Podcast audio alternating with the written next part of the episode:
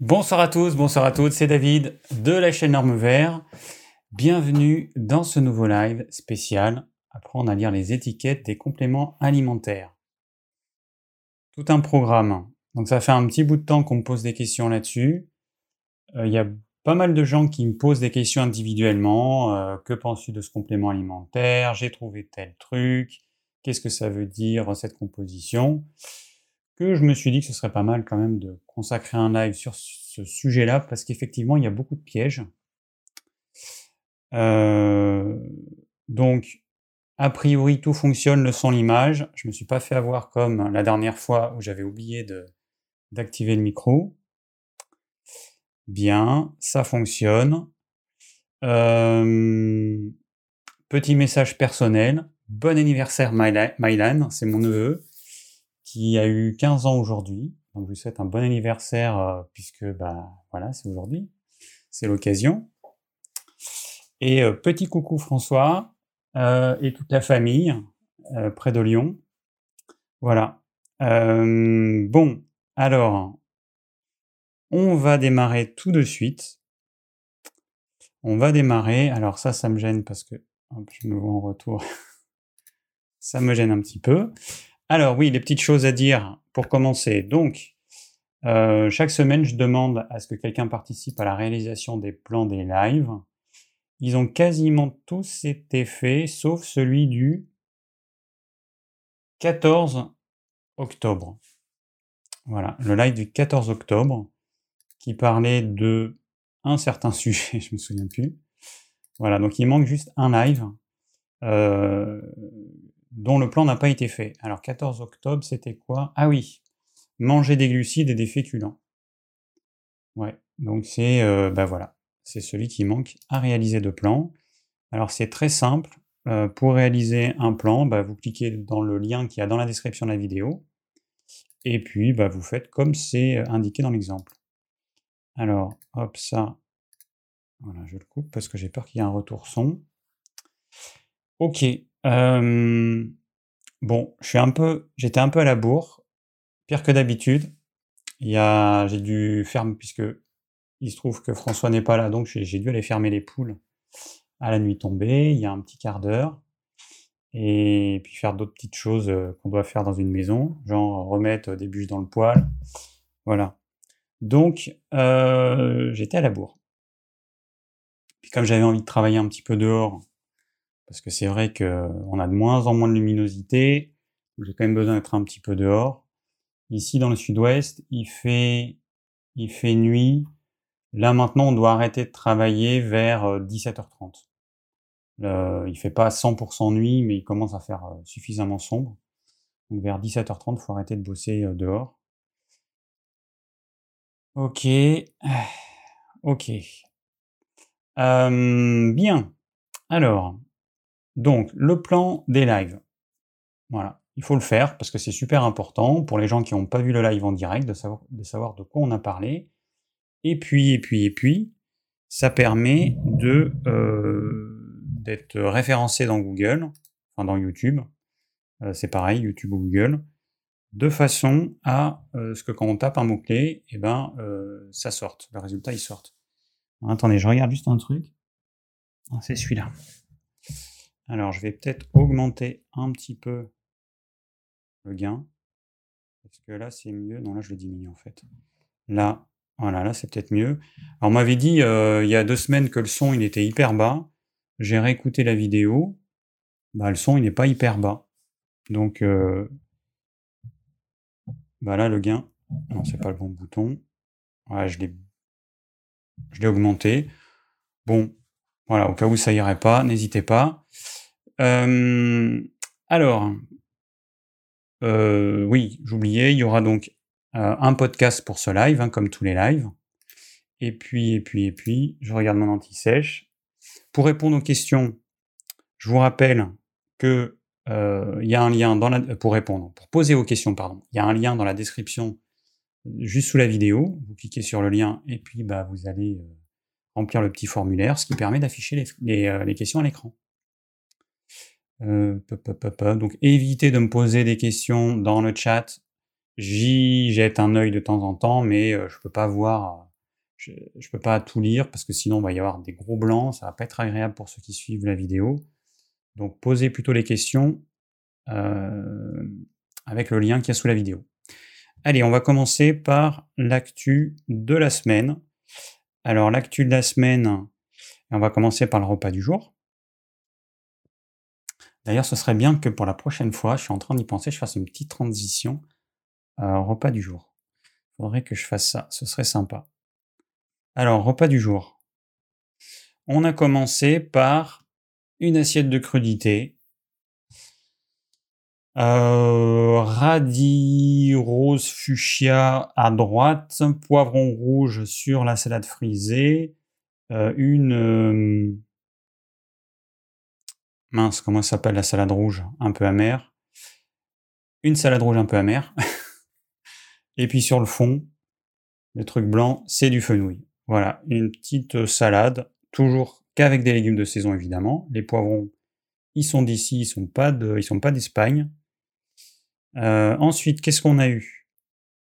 Ah oui, alors j'ai commencé par, alors en fruits, j'ai, j'ai, euh, là je l'ai pas mis. J'aurais pu mettre ça. Voilà, j'ai pas mangé de pommes. Un petit morceau de la poire qui est à gauche, qui est une poire commise qui me reste, euh, que je garde au frigo précieuse, enfin qui me restait, que je gardais au frigo, parce que là il y a Ma, Sylvie, celle qui euh, fait les fruits bio euh, par chez moi, n'a plus de poire.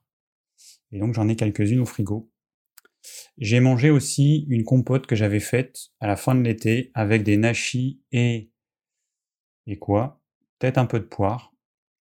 Voilà, que j'avais congelé et euh, que j'avais pas envie de manger à la fin de l'été parce qu'on avait plein de raisins, on avait des figues, on avait plein de trucs. Et du coup là, où j'ai les mains un peu sales, j'ai mis les mains dans le poil, je vois. J'ai un peu de suie. voilà, donc j'ai mangé ça. Donc ensuite, alors les fruits c'était vers 9h30, 10h. Ensuite mon repas, on a vu l'entrée. Et le plat c'était ça. Chou-fleur, brocoli, champignons. Et au milieu c'est du filet mignon de porc. Voilà, petit plat tout simple. voilà, tout simple. Et en dessert, voilà, en dessert, j'ai pris tout ça. Bon, j'ai pas pris tout ça, mais euh, euh, je préfère parler à mon avocat avant de parler des desserts. bon, voilà. François n'est pas là, donc euh, j'ai fait des petits, écarts. Voilà. On va pas en dire plus. Alors, voilà, donc le repas du jour. Hein, je vous montre ce que j'ai mangé aujourd'hui pour vous donner des idées et puis pour que vous sachiez ce que je mange. Voilà, pour les desserts, j'aurais pu ne rien dire. Et eh ben voilà, vous savez que euh, voilà, je fais des écarts comme tout le monde. Alors, euh, ensuite, on revient à notre actu de la semaine. Non, c'est pas ça, c'est pas ça. C'est pas en cliquant sur tous les boutons que ça va marcher. Euh, non, c'était ça. Voilà. L'actu de la semaine. Bon, alors ça vous aura peut-être pas échappé. Hein, on est passé à 8 euh, milliards d'habitants sur notre jolie planète. Euh, certains scientifiques pensent que plus que 3,5 milliards, eh ben c'est trop, puisque ensuite on n'a plus assez de ressources pour que tout le monde puisse vivre normalement et que les ressources de la Terre puissent se renouveler. Hein, quand on consomme du bois, quand on consomme euh, des énergies fossiles, quand on consomme des métaux, quand on consomme de l'eau, eh ben, il faut que ça puisse se renouveler. Et là, actuellement, euh, sachant qu'il y a quand même une partie de la planète qui euh, consomme pas grand-chose et qu'il y a une autre partie qui consomme beaucoup, eh bien, dès le mois de juillet, en fait, on, a, on est à crédit, c'est-à-dire que la Terre n'est plus capable de, fournir ce qu'on va utiliser à partir du mois de juillet. Voilà. Donc on puise dans nos réserves, ça va durer un certain temps jusqu'à ce que eh ben, on se trouve face au pied du mur et qu'on soit obligé de prendre des décisions. Alors 8 milliards aujourd'hui. Alors j'ai regardé un petit peu les chiffres. En 1900, on était 1 milliard. En 1920, on était 1,9 milliard. Donc ça devait être en 23 ou en je sais plus combien qu'on était 2. En 1970, on était 3,4 milliards. Donc en fait, à ma naissance, En 74, on était à peu près 4 milliards. En 2000, on était 6,1 milliards. Alors vous voyez hein, les chiffres, hein, euh, il faut de moins en moins de temps pour que on augmente euh, la population. Euh, il aura fallu à peine 30 ans pour que la population elle augmente de 2 bah, milliards. Et puis de 2000 à 2022, eh ben pareil. Sauf qu'il aura fallu moins de 30 ans, il aura fallu 22 ans pour que la population augmente d'à peu près 2 milliards. Bon, alors les scientifiques disent que ça va, euh, ça va se calmer, mais bon, voilà, le problème il est là aujourd'hui. Euh, on, est, on est beaucoup trop nombreux en fait. Nous sommes beaucoup trop nombreux. Voilà. Alors j'ai vu pas mal de... Je vais enlever ça. J'ai vu quelques documentaires. Je vais vous partager... Euh, je vais vous... Très rapidement, je vais vous dire ce que j'ai vu. Alors, j'ai utilisé une autre façon de vous de gérer les images que j'affiche. Euh, on va commencer par ça. Ok. Alors, on y va. E, e. Et là, et là, il faut que je fasse ça. Ok. Non, c'est pas ça ça, voilà. Donc, documentaire de donc Hugo Clément sur le front. Bon, c'est intéressant. Hein, c'est quand même bien que les gens nous informent sur certaines choses. bon, je suis pas d'accord avec tout ce qu'il dit, mais bon, c'est quand même intéressant de voir l'envers du décor. Là, c'était intéressant. C'était sur bah, sur les maisons, et si je résume, il existe des solutions euh, qui permettent de construire des maisons et les isoler de façon à ce qu'on ait quasiment plus besoin de les chauffer. Sachant qu'aujourd'hui, alors avec l'augmentation du coût du prix de l'électricité, et encore en France c'est rien, en France l'électricité elle a été euh, maintenue à un niveau bas, mais bon, en Angleterre, en Belgique, en Allemagne, dans les autres pays d'Europe, ça a augmenté de 100, 150%, 200%. Voilà, donc vous imaginez, euh, vous aviez une facture de 100 euros par mois, et puis ça passe à 200, à 300 euros par mois. Donc, euh, ouais. Donc en France, on est quand même protégé, euh, mais le chauffage, c'est une des dépenses principales et bah, c'est un petit peu dommage de dépenser autant d'argent pour chauffer des logements, alors qu'en les isolant convenablement, on pourrait quasiment rien dépenser. Donc là, dans le documentaire, il montrait les solutions qui existent, des solutions avec des matériaux renouvelables. Il montrait par exemple que la défense, alors je savais pas que les tours de la défense, là, certaines, elles sont en train d'être, elles ont quelques dizaines d'années, sont déjà en train d'être démolies et donc, il montrait que bah, tout était, rien n'était recyclé. Tout va ou à l'incinérateur ou à l'enfouissement. Voilà, donc des bâtiments qui ont quelques dizaines d'années. vous imaginez l'humanité qui est devenue sédentaire il y a à peu près 10 000 ans, la catastrophe écologique, enfin les catastrophes écologiques en quelques dizaines d'années, c'est absolument énorme. Donc voilà, documentaire très intéressant. Ensuite, euh, qu'est-ce qu'on a eu? Ah, bah un autre, on va rester avec notre petit Hugo Clément.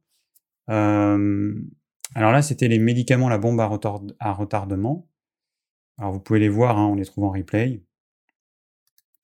Euh, intéressant aussi.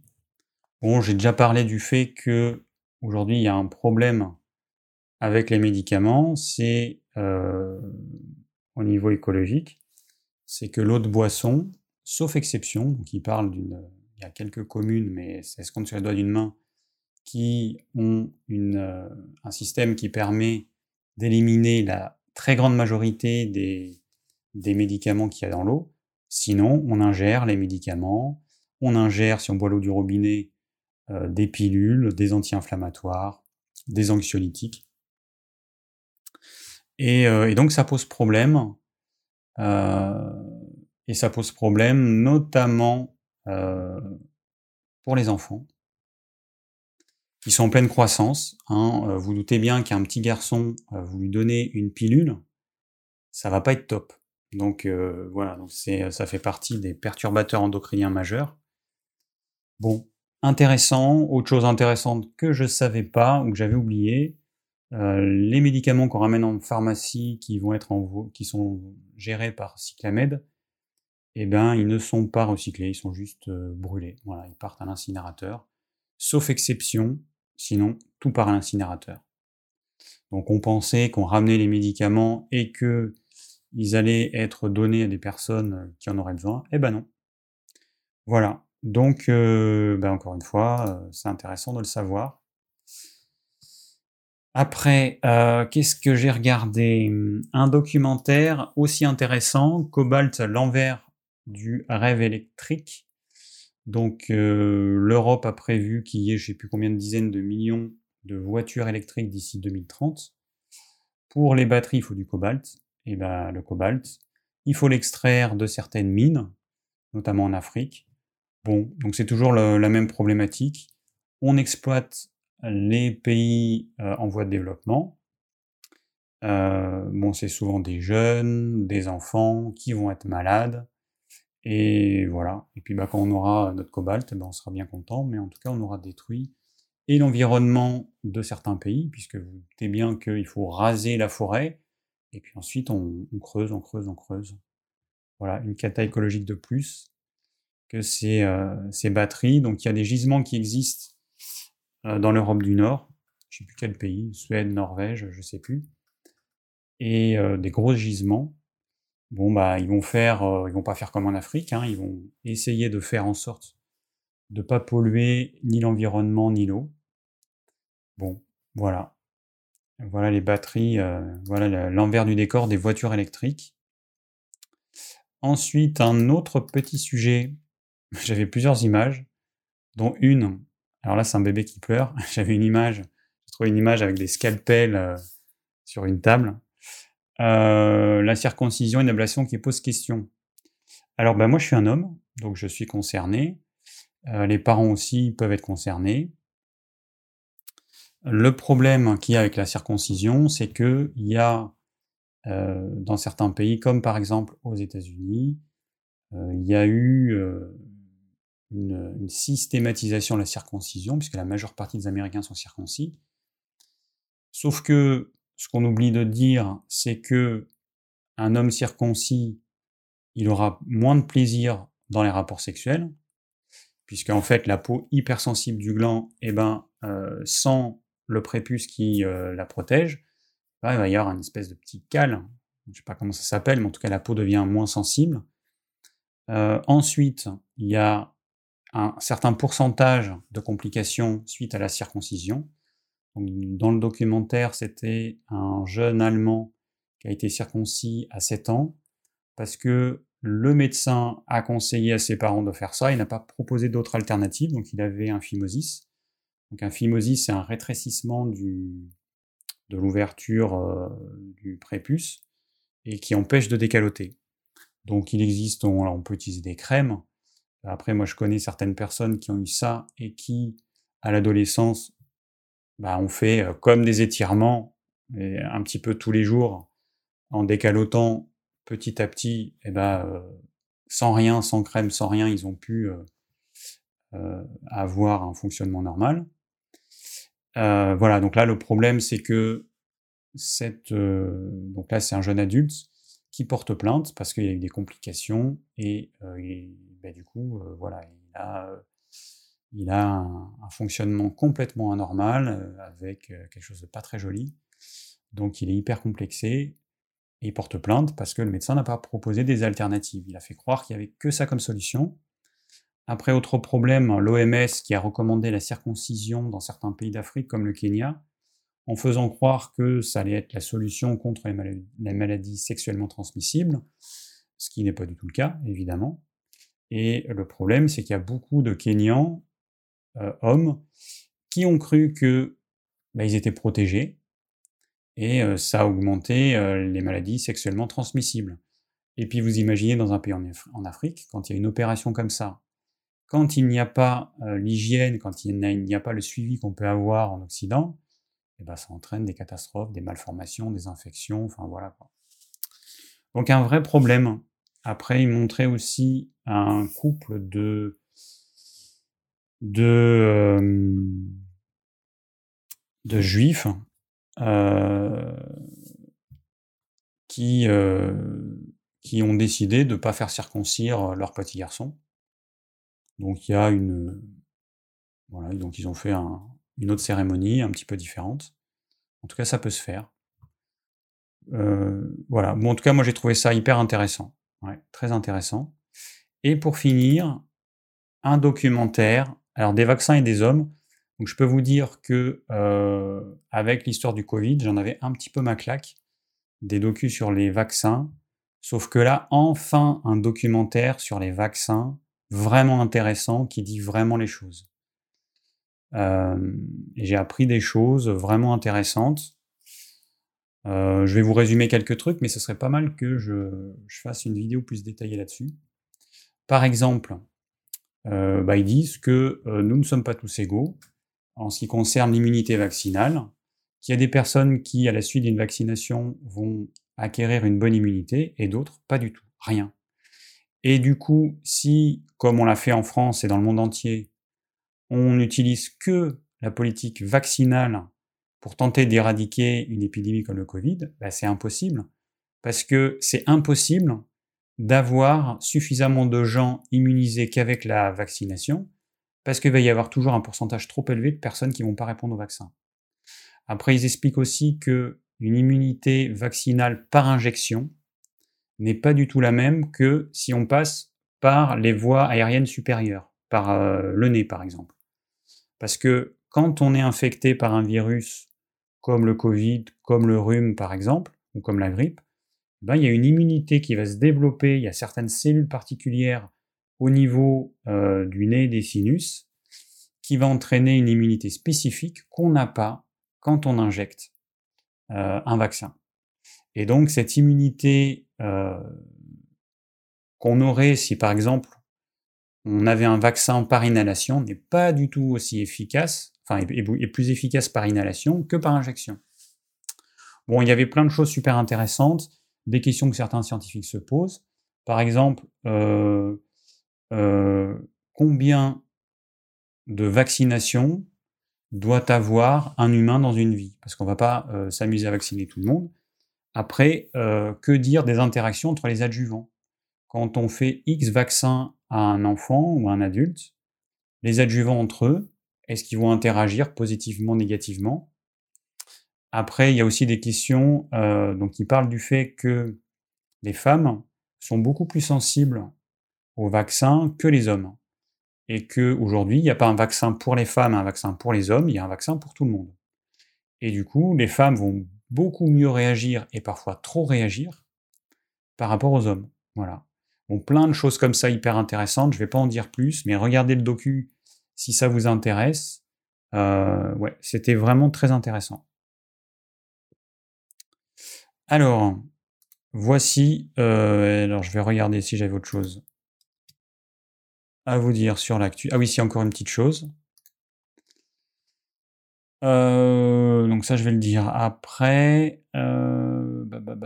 Ah oui, putain, la blague. Bon, je sais pas si vous avez entendu parler de Dylan et des cellules cancérigeuses. J'ai du mal à le dire. Donc, un, euh, alors un influenceur, comme on l'appelle, comme si c'était un métier. J'appelle ça un panneau publicitaire vivant.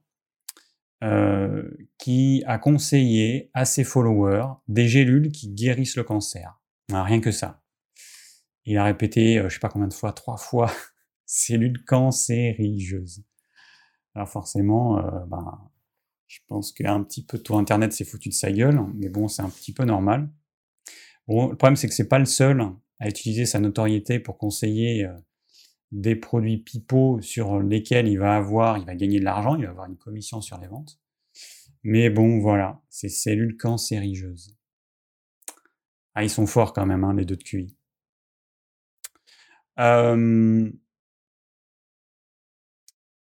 Alors, autre petite chose. Donc, on s'est rendu compte qu'il y avait une baisse de la fertilité masculine. Donc, le nombre de spermatozoïdes, donc en gros, depuis que je suis né, hein, alors moi je suis né en 74, mais entre 73 et 2018, le nombre de spermatozoïdes par millilitre de sperme a été divisé par 2. alors bon, bah, on, peut se demander pourquoi. Est-ce que c'est lié à l'alimentation, au tabac, au stress, au manque de sommeil, aux perturbateurs endocriniens comme les phtalates, aux métaux lourds comme le plomb, euh, au smartphone dans la poche, parce qu'il y a des études qui montrent qu'effectivement ça diminue euh, la fertilité masculine et le nombre de spermatozoïdes.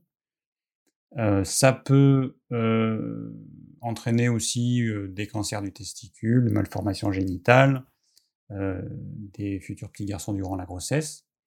Bon, voilà, donc une baisse de la fertilité. Alors on pourrait se dire que euh, d'un côté, on a une population qui augmente, de l'autre côté, on a une fertilité qui diminue.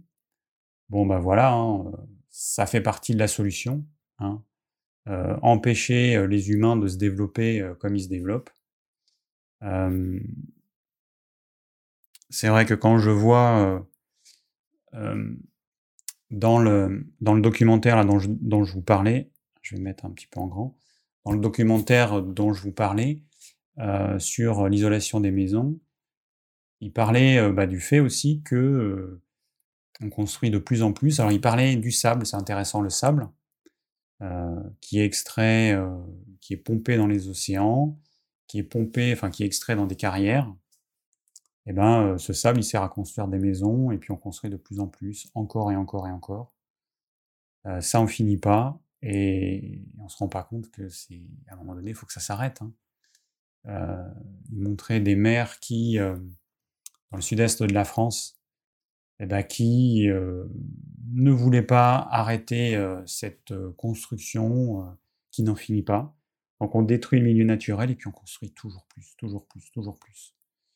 Bon, c'est euh, ça me ça me fait un petit peu peur. Euh, je remets mon écran droit, mais je le, je le tords un peu plus. Ça me fait un petit peu peur euh, pour les jeunes qui, alors, on, a des amis ou de la famille qui ont des, très jeunes enfants, entre 1 et 3 ans. bah, mes neveux et nièces, ils ont 15 et et, euh, et, quel âge est la Noéline? 13 ans et demi? Ça me fait un peu peur en fait. Parce que je me demande euh, ce que ça va donner. attends, parce que là je vais enlever euh, le son. Je me demande ce que ça va donner dans, bah, dans quelques dizaines d'années. Voilà, je ne suis pas le seul à me poser des questions, puisque ça fait partie des choses qui perturbent le plus les jeunes. Bon, bref, à voir. À voir dans le futur, mais euh. Ça va être compliqué. Alors, euh, pour finir,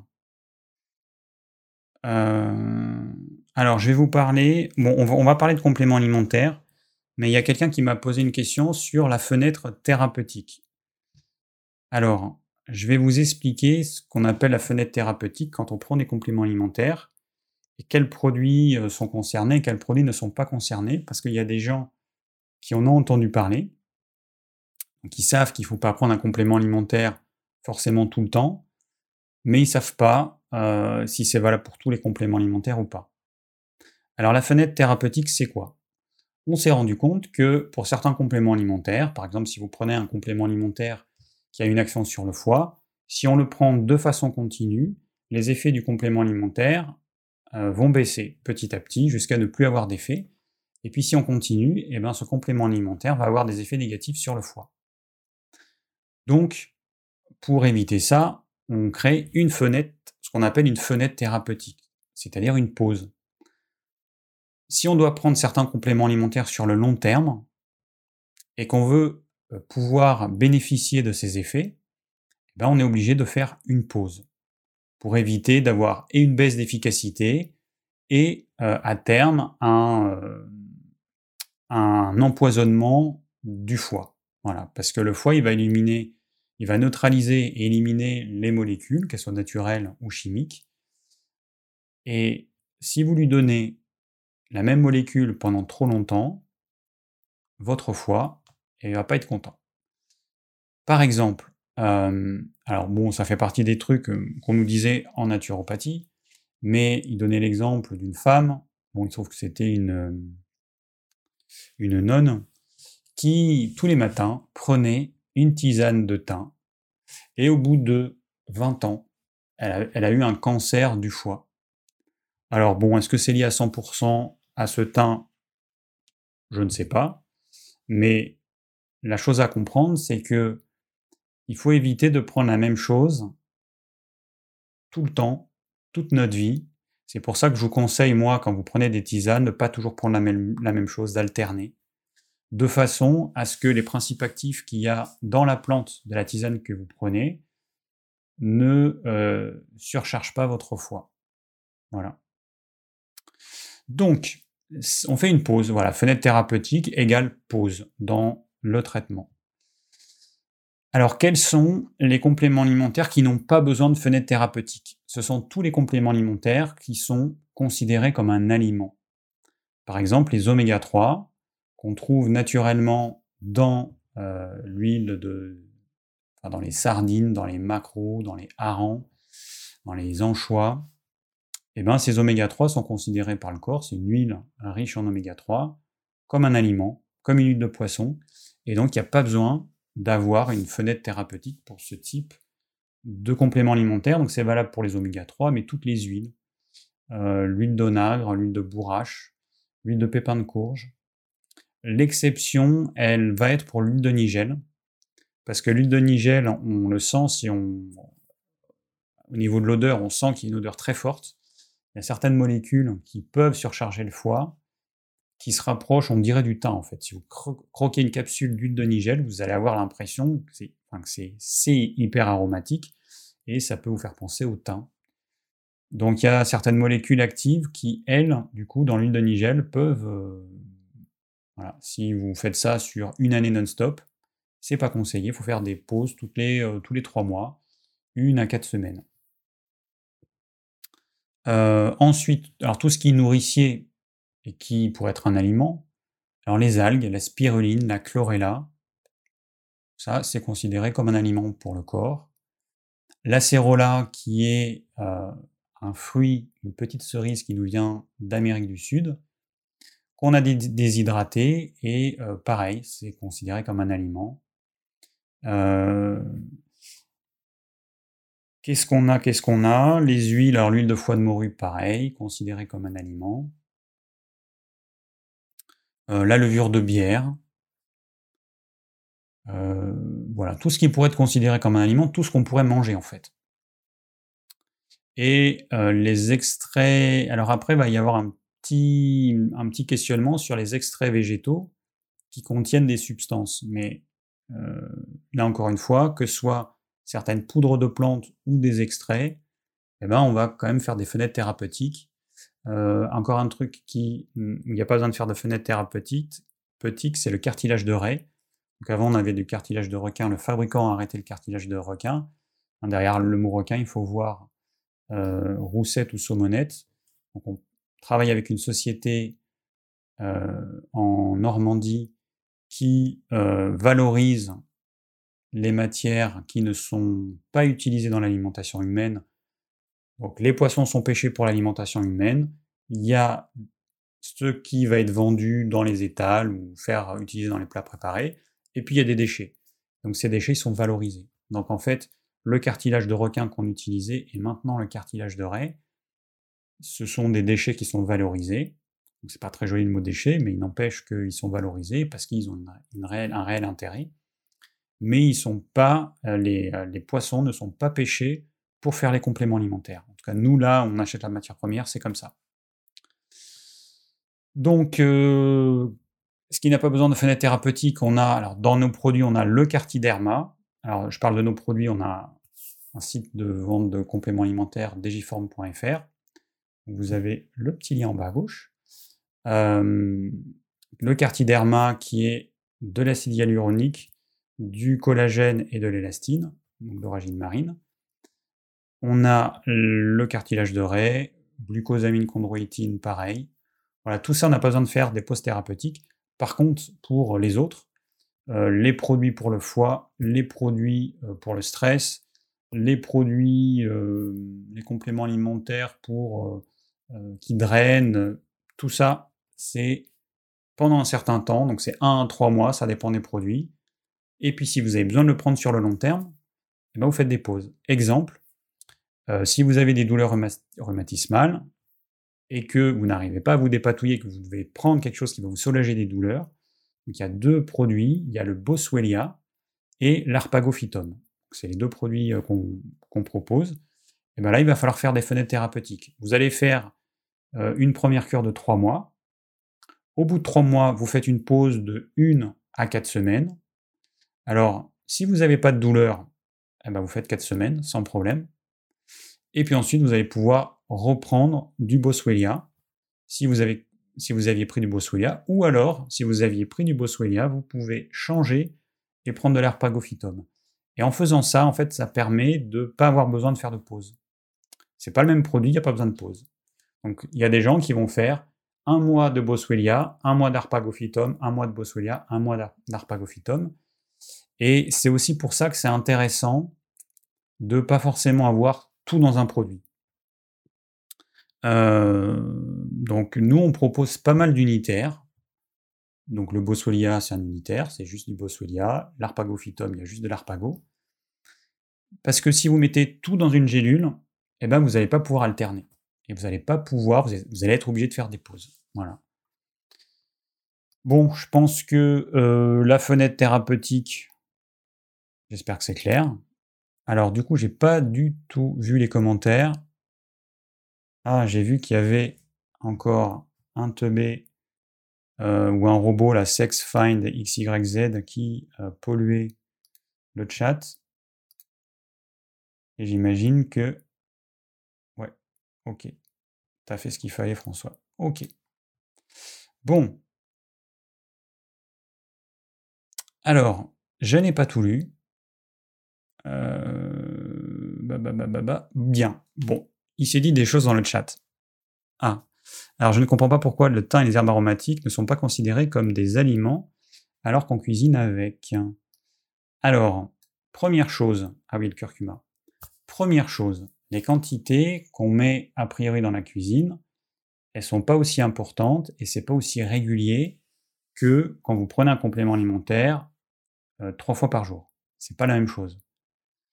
Donc, vous mettez un petit peu de thym, euh, dans une marmite de soupe, a priori, vous n'allez pas manger cette marmite en un seul repas. Donc toute la quantité de thym, ça va être dilué dans X repas ou pour X personnes. Et puis on n'est pas sur la même quantité que dans les compléments alimentaires ou le même dosage en actif. Pour le curcuma, eh ben, euh, ben, le curcuma, alors il y a deux choses. Il y a la poudre de curcuma qu'on peut manger. Alors, euh, quand vous mangez de la poudre de curcuma, la curcumine, elle est quasiment pas assimilable. Quasiment pas. Donc autant vous dire que euh, vous pouvez mettre tout ce que vous voulez dans le curcuma dans vos repas, dans vos plats. De toute façon, le corps, il assimile quasiment pas la curcumine. Après, quand vous prenez des compléments alimentaires qui contiennent euh, qui sont euh, titrés à 99% de curcumine, ah bah là c'est un autre problème. Donc là, c'est plus un aliment, c'est une molécule active qu'on a concentrée qui y avait naturellement dans un produit naturel. Mais c'est pas un produit naturel. Quand vous avez 99% de curcumine, alors que dans le curcuma, il y en a entre 0,5% et 1%, c'est pas la même chose. Donc euh, faites la part des choses entre ce que vous pouvez trouver chez votre euh, maraîcher, et puis ce qu'on trouve dans les compléments alimentaires.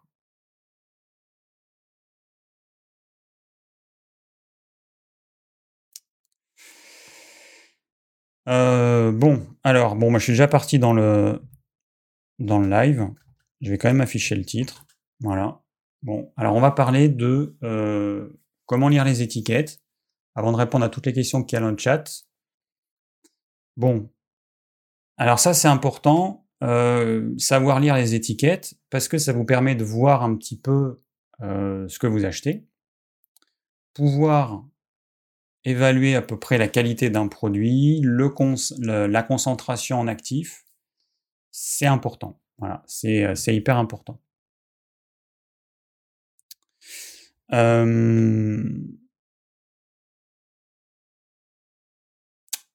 Bon, on va euh, commencer par prendre l'exemple bah, sur certains de nos compléments alimentaires. Je pense que c'est pas mal déjà que vous voyez, euh, vous ayez un exemple. Alors on va commencer par quoi? Euh,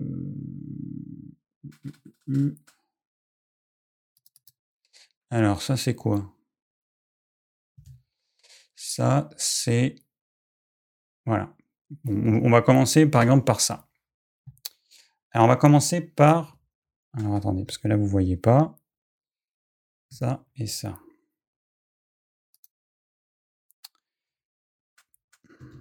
Non, je peux... Non, s'il faut que ça. Non. C'est pas ça. Alors attendez. Je vous la mets comme ça parce que sinon. Non, c'est pas ça. Ah ben si, c'est ça. Voilà, je voulais juste agrandir la partie composition.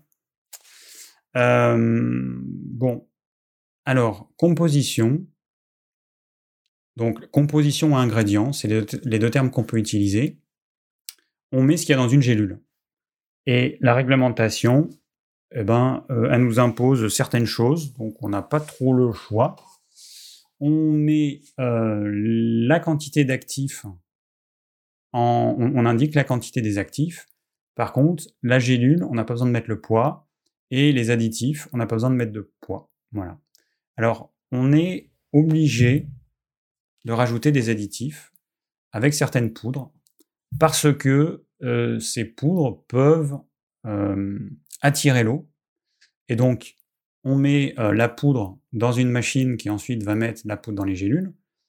Et donc, cette machine, eh ben, euh, s'il n'y a pas d'anti-agglomérant, cette poudre, va se transformer en colle. Donc on est obligé, enfin en colle ou en, oui. Ça attire l'eau, ça fait euh, une pâte et puis c'est fini la machine. Il y a trois heures pour la nettoyer. Donc il y a différents anti-agglomérants. Par le passé, on utilisait du stéarate de magnésium. Et puis, on l'a remplacé par le carbonate de magnésium. Euh, voilà. Alors le stéarate de magnésium, il n'est pas très aimé. Euh, je pense pas que ce soit un problème. Je pense que c'est plus une peur des gens. Mais bon, dans tous les cas, on a remplacé par certains euh, additifs. Alors, euh, soit on peut mettre de la silice, soit donc du carbonate de magnésium, soit bon, on peut mettre différentes choses, mais ça dépend des matières premières. Voilà. Donc là, vous voyez, dans cet exemple, eh bien, dans une gélule, on a 285 mg de poudre d'acérola. Il y a une petite étoile, et cette petite étoile, on indique 76% des ingrédients issus de l'agriculture biologique. Alors avant, on avait un acérola bio en comprimé. Euh, bon, c'est un peu compliqué pour faire les comprimés. Tous les labos font pas ça et notre labo actuel, il le fait pas.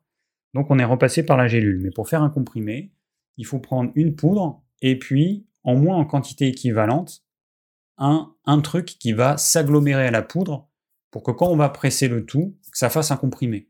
Donc quand vous prenez un comprimé, vous avez entre 50% et 75% qui ne sont pas de l'actif. Vous ingérez euh, un additif qui n'est pas de l'actif. Voilà. Donc quand vous prenez un comprimé d'acérola, eh ben vous allez avoir peut-être 500 mg d'acérola et vous allez avoir 500 à 1 gramme d'autres choses, d'additifs divers et variés. Il peut y avoir en plus des arômes, il peut y avoir en plus du sucre, euh, des édulcorants. Bon, voilà. L'avantage de la gélule, eh ben, c'est qu'on met que ce qui nous intéresse, et là, en l'occurrence, l'acérola. Donc, notre acérola est bio, mais on ne peut pas euh, le labelliser parce qu'il n'y a plus de gélatine de poisson bio, ça n'existe plus. La gélule en pullulane n'est pas certifiable en bio. Et, euh, et puis, alors, gélule en pullulane, c'est la gélule végétale vers laquelle on va probablement passer euh, certains de nos compléments alimentaires, mais c'est pas la saloperie qu'on appelle gélule végétale classique, ou HPMC ou hydroxypropylméthylcellulose. Donc cette gélule dite végétale permet d'avoir un produit labellisé bio, mais c'est une vraie saloperie. Donc c'est pour ça qu'on n'en veut pas. Donc si on avait mis à la place de la gélule en gélatine de poisson la gélule végétale, donc celle qu'on ne veut pas, la HPMC, parce que c'est, euh, elle contient des solvants, elle contient des additifs qui sont toxiques pour les reins. Euh, elles peuvent entraîner une sensation nauséeuse une demi-heure après avoir pris le complément alimentaire. Et eh ben, si on avait mis cette gélule dite végétale, on aurait pu mettre acérola bio. Et, euh, et voilà. Bon. Donc, euh, c'est un choix. Euh, nous, on consomme nos compléments alimentaires, donc il est hors de question qu'on mette des saloperies dedans. Alors ensuite, dans ce qu'on est obligé de faire, vous voyez, on doit mettre ingrédient pour, et le pour, ça correspond au nombre maximum de gélules qu'on conseille par jour. Donc comme dans les conseils d'utilisation au-dessus, on conseille de prendre 2 à 3 gélules par jour. Donc, euh, nous, on conseille en fin de journée, parce que c'est là que la, vitamine C est la plus assimilable, eh bien, euh, on doit mettre ingrédient pour 3 gélules. Et donc, dans 3 gélules, il y a 855 mg de vitamine C, dont 145 mg de... Non, 850 mg d'acérola, pardon, dont 145 mg de vitamine C, parce que c'est un extrait titré à 17% de vitamine C. D'ailleurs, petite parenthèse, euh, notre labo, euh, donc c'était pas pour la cérola, c'est pour un autre produit là qu'on est en train de refaire, euh, le zinc. Donc dans le CD zinc, on a associé de la cérola, donc la cérola bio à 17% de vitamine C, de la vitamine D naturelle et du bisglycinate de zinc. Et donc, il nous a dit, euh, la Cerola bio à 17% a explosé, les prix ont explosé. Si vous voulez, on vous met de la Cerola à 25%. Sauf que, alors, moi je le sais, mais il ne me l'a pas dit. Sauf que la Cerola à 25%, ça n'existe pas. Naturellement, ça n'existe pas. C'est en fait un, un extrait d'acérola dans lequel on a ajouté de la vitamine C de synthèse pour augmenter artificiellement le taux de la vitamine C à 25%. Ce qui veut dire que si vous voyez sur des compléments alimentaires acérola à 25% de vitamine C, vous savez il a été enrichi en vitamine C de synthèse. Voilà, parce que ça n'existe pas. Ce n'est pas possible. Bon, voilà les recommandations, euh, voilà tout ce qu'on doit mettre. Bon. Voilà un exemple. Alors, je vais regarder qu'est-ce que je pourrais vous montrer comme autre exemple. Euh, On va regarder par exemple le cartiderma.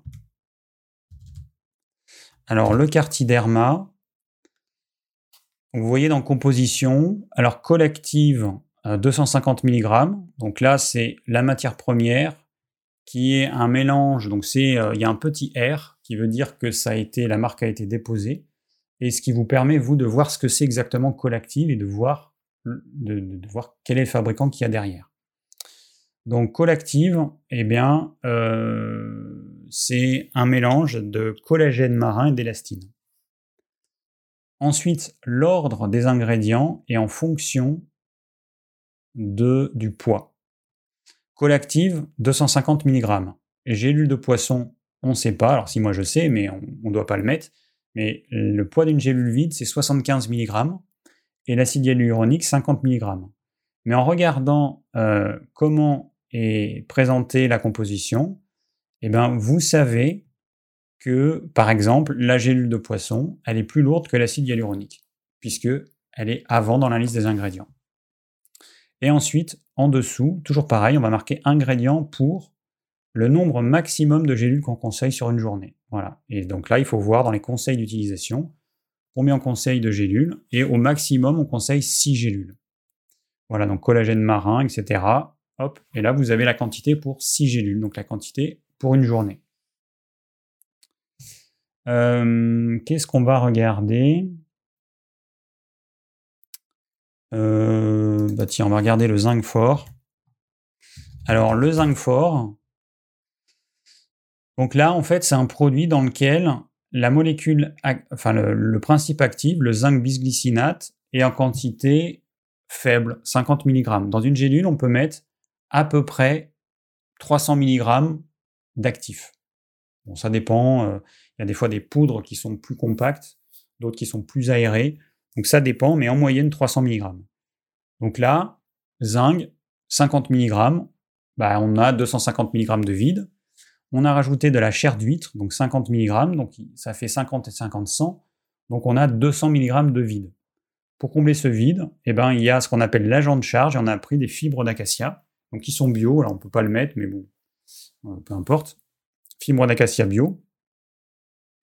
Ensuite, vous avez la gélule en gélatine de poisson. Et ensuite, on doit euh, indiquer alors, je ne l'ai pas euh, mis là, mais vous avez vu là, euh, dans la composition tout à l'heure, il y avait marqué contient des dérivés de poisson. Eh ben, c'est notre gélatine de poisson. Il faut qu'on mette contient des dérivés de poisson et de crustacés. Là, c'est pour l'huître. Voilà. Bon, après, vous avez les ingrédients pour une gélule avec. Alors, ça, il y a quelque chose. Ça, c'est un truc que les gens ne comprennent pas.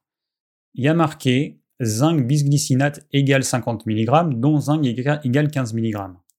En fait, le zinc pur, ça n'existe pas, euh, ou en tout cas, euh, ce serait un poison pour nous. Le zinc, le fer, le calcium, le magnésium sont toujours, tous ces minéraux, ils sont associés à ce qu'on appelle un transporteur. Ce transporteur, suivant son origine, il va être plus ou moins bon en tant que transporteur pour amener la molécule de zinc au cœur de la cellule. Donc il y a des bons transporteurs comme le bisglycinate, et il y a des mauvais transporteurs comme l'oxyde par exemple. Donc, suivant le transporteur, il y aura une quantité de zinc plus ou moins importante. Donc dans 50 mg, vous avez en gros 15 bah, mg de zinc, et puis à peu près 35 mg correspondant au transporteur. Et nous, ce qui nous intéresse, c'est la quantité de zinc qu'on va ingérer et la qualité du transporteur. Mais ça, on ne peut pas l'indiquer sur nos étiquettes. Mais sachez que bisglycinate égale un des meilleurs transporteurs qui existent. Donc, euh, voilà. Et puis, et puis, ça correspond. Alors après, il y a le petit chiffre 150% des AGR. Ça veut dire quoi? Eh bien, ça veut dire que en France, il y a des apports journaliers recommandés. Et euh, donc, du coup, là, pour le zinc, c'est 10 mg. Et donc, une gélule contient 150 Alors, il y a des apports journaliers recommandés et il y a des apports journaliers maximum à ne pas dépasser. Et donc, voilà. Donc là, on peut aller jusqu'à 150% des apports recommandés pour le zinc, ce qui correspond à une gélule. Voilà, une gélule vous apporte 15 mg de zinc, ce qui correspond à 150% des apports recommandés. Bon, et puis pour la chair d'huître, elle, il n'y a, pas de, a pas de choses particulières. Voilà. Donc là, vous voyez, il faut bien comprendre. Alors, on va prendre comme exemple, euh, est-ce que je l'ai là? Le magnésium fort, par exemple. Donc, on va prendre le magnésium fort. Alors là, la même chose. Dans la composition, on a 375 mg de bisglycinate de magnésium et non pas de magnésium. C'est du bisglycinate de magnésium. Ensuite, on a la gélule euh, en gélatine de poisson, la taurine, qui est un acide aminé, la vitamine B6. Ah, alors attendez, j'ai cliqué. Pas que je clique parce que ça passe à l'image suivante. Vitamine B6 contient des dérivés de poisson. Alors, euh, donc, on conseille au maximum 4 gélules par jour. Donc, ça fait 1500 mg de bisglycinate de magnésium, dont 300 mg de magnésium, qui correspond à 80% des apports recommandés. Voilà, donc c'est comme ça qu'il faut lire l'étiquette et il faut surtout faire la différence entre ce qui a marqué ingrédient pour X gélules et la composition. Et très souvent, les gens, eh ben, ils se plantent. Ils regardent le ingrédient pour X gélules et puis ils vont comparer les produits en disant ah ben votre produit euh, ben, il contient euh, là j'ai vu un produit qui contient 1500 mg de bisglycinate de magnésium, vous il en contient que 375 mg. Ben non, c'est pour 4 gélules, ça n'a rien à voir. Euh, voilà. Bon, qu'est-ce qu'on a Qu'est-ce qu'on a Qu'est-ce qu'on a Alors, bah, par exemple, les oméga 3. Alors ça, c'est beaucoup plus simple. Les oméga 3. Alors, huile de poisson sauvage, 1000 mg. Ça veut dire qu'une capsule contient 1000 mg d'huile, hein, sachant que euh, ce qu'on trouve plus communément, c'est des capsules plus petites de 500 mg. Ensuite, on a capsule, gélatine marine et glycérine. Alors, vous voyez, il y a capsule et gélule, c'est pas la même chose. En fait, on parle de gélules euh, qui sont dures. C'est que si vous videz la gélule, euh, vous allez voir que c'est assez rigide, alors que les capsules, elles sont un petit peu molles. voilà, donc la différence entre gélule et capsule, c'est ça un antioxydant euh, naturel qui est la vitamine E et de l'extrait de romarin. Voilà ce que contient uniquement notre euh, huile euh, riche en oméga 3. Et ensuite, en dessous, vous avez un ingrédient pour trois capsules, qui est la posologie qu'on conseille par jour. Et vous voyez que trois capsules, ça vous apporte donc 3 grammes d'huile, donc de 3000 mg, c'est la même chose, dont 1200 mg, donc ça c'est pour trois capsules, 900 mg, et la vitamine E, 12 mg. Voilà. Donc, euh, lisez bien. Donc, ça veut dire que si on voulait savoir combien il y a de l'EPA et du DHA pour une seule capsule, bah, vous divisez tout par 3. Là, c'est pour 3 capsules. Donc, EPA, 1200 mg divisé par 3, ça fait 400 mg. Ça veut dire que dans une seule capsule de notre produit oméga 3 800, vous avez 400 mg d'EPA et vous avez 300 mg de DHA. Voilà, il y a une petite, euh, pas trop compliqué quand même de diviser par 3 euh, des chiffres euh, comme ça. Mais voilà. Voilà comment on peut lire ça.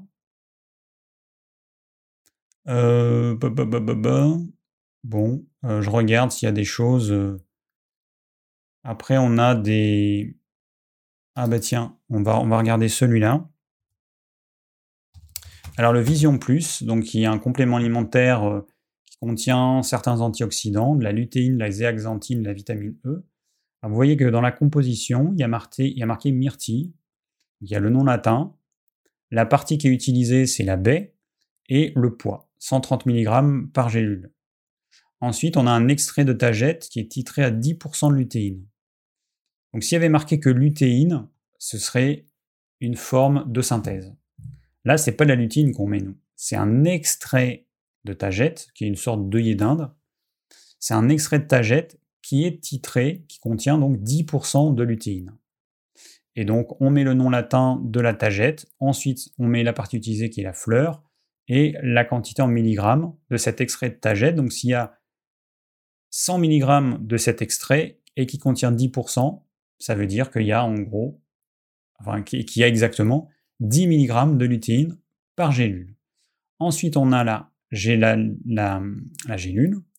Et ensuite, on a l'extrait de euh, tagette, donc un autre extrait de tagette qui lui est titré à 25% de zéaxanthine. Donc ça veut dire que sur 40 mg de cet extrait, bah, vous avez donc 10 mg de zéaxanthine. La vitamine E naturelle titrée à 45% de vitamine E. Donc là, c'est un extrait, un extrait qui contient 45% de vitamine E. Donc euh, la vitamine E, c'est donc 45% de 20 mg. Et ensuite en dessous, bah, vous avez tous ces chiffres. Voilà, ingrédients pour 4 gélules, la myrtille, la tagette, la vitamine E. La lutéine et la zéaxanthine, ce ne sont pas des euh, actifs qu'on doit faire figurer ici, comme on est obligé de le faire pour la vitamine E, par exemple. Mais du coup, on a fait figurer en dessous euh, le, euh, oui, c'est ça. On a fait figurer en clair, dans une gélule, vous avez 10 mg de lutéine, 10 mg de zéaxanthine et 9 mg de vitamine E. Voilà, donc là, vous voyez un petit peu comment lire ça. Euh. Bon, je vais regarder les questions. Euh, je pense que, je pense, j'espère que déjà vous avez un petit peu compris euh, les subtilités de alors, la lecture des étiquettes.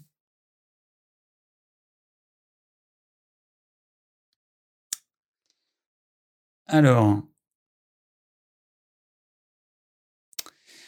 Euh, donc Gabriel, je vois, tu mets, quand j'étais petit, j'ai pris un acérola 2000 et je n'ai pas dormi de la nuit. Alors généralement, quand il y a marqué acérola 2000, ça ne veut pas dire qu'il y a 2000 mg de vitamine C, parce que ça fera un comprimé qui serait gros comme une orange, mais euh, ça veut dire qu'il y a 2000 mg d'acérola.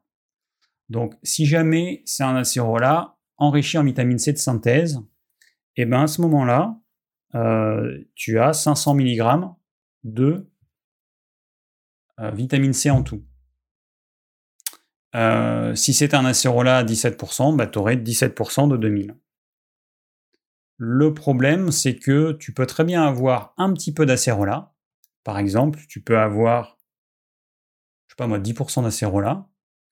Et puis, euh, bah non, enfin, euh, si, si je pense qu'il y a certains fabricants qui font ça, ils mettent en tout 2000 mg, mais pas 2000 mg d'acérola, en tout dans leur formule. Et puis, ils peuvent mettre un petit peu d'acérola, beaucoup de vitamine C de synthèse, un peu de sucre, un peu d'arôme, un peu de, enfin, beaucoup d'agglomérants. Et puis, ils vous font un comprimé de, euh, d'acérola euh, pas top. Alors, on me demande le lithotame. Donc, le lithotame, c'est une algue calcique euh, qu'on peut prendre sur le long terme. Ça, ça fait partie des choses qu'on peut prendre sur le long terme. Alors, les questions. Tac, tac, tac. Euh, paf. Alors, faut que je fasse ça.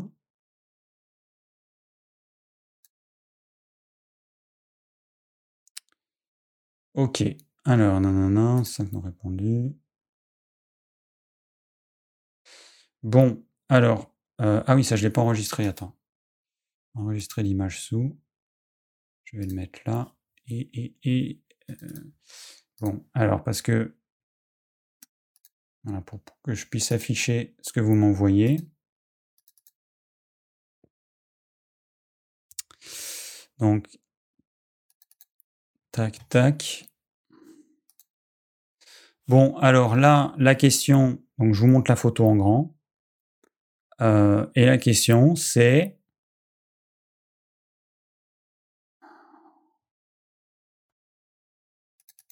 Ah mais non, mais ça n'a rien à voir. Pourquoi je montre la photo du coup? J'ai pas fait gaffe. Euh, non, ça n'a rien à voir. Tu me montres une photo euh, d'un truc, mais bon, c'est pas grave. Je me suis fait avoir. Allez, je me suis fait avoir. J'ai cru que c'était une photo, une question en rapport avec la photo. non, c'était juste que c'était mignon. le nom Grain de Bonheur. Voilà, Grain de Bonheur, c'est tout mignon. Donc Gabriel, j'ai vu que tu étais là ce soir. Alors, le CBD que l'on trouve dans les magasins diététiques est-il naturel ou partiellement naturel? Alors, l'histoire du CBD.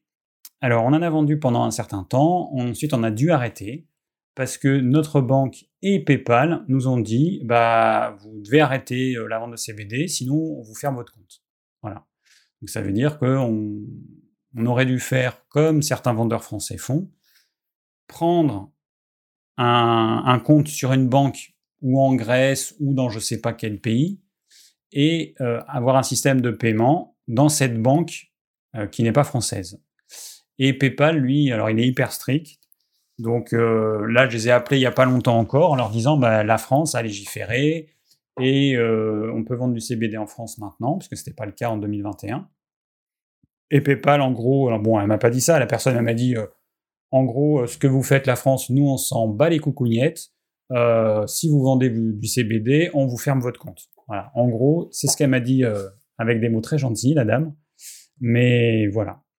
Donc, voilà pour l'histoire du CBD. Donc, pour l'instant, on ne peut pas en vendre. Sinon, il faudrait qu'on supprime PayPal. Euh, notre banque, a priori, maintenant, elle accepte la vente du CBD. Donc, euh, on passe par le crédit mutuel. Bon, on va pas s'embêter. Tout le monde en vend. Bon, et après, très sincèrement, nous, on a testé pendant quelques mois. Alors au début, euh, ça, fait ça a des effets et après, euh, euh, ça a disparu. Donc bon.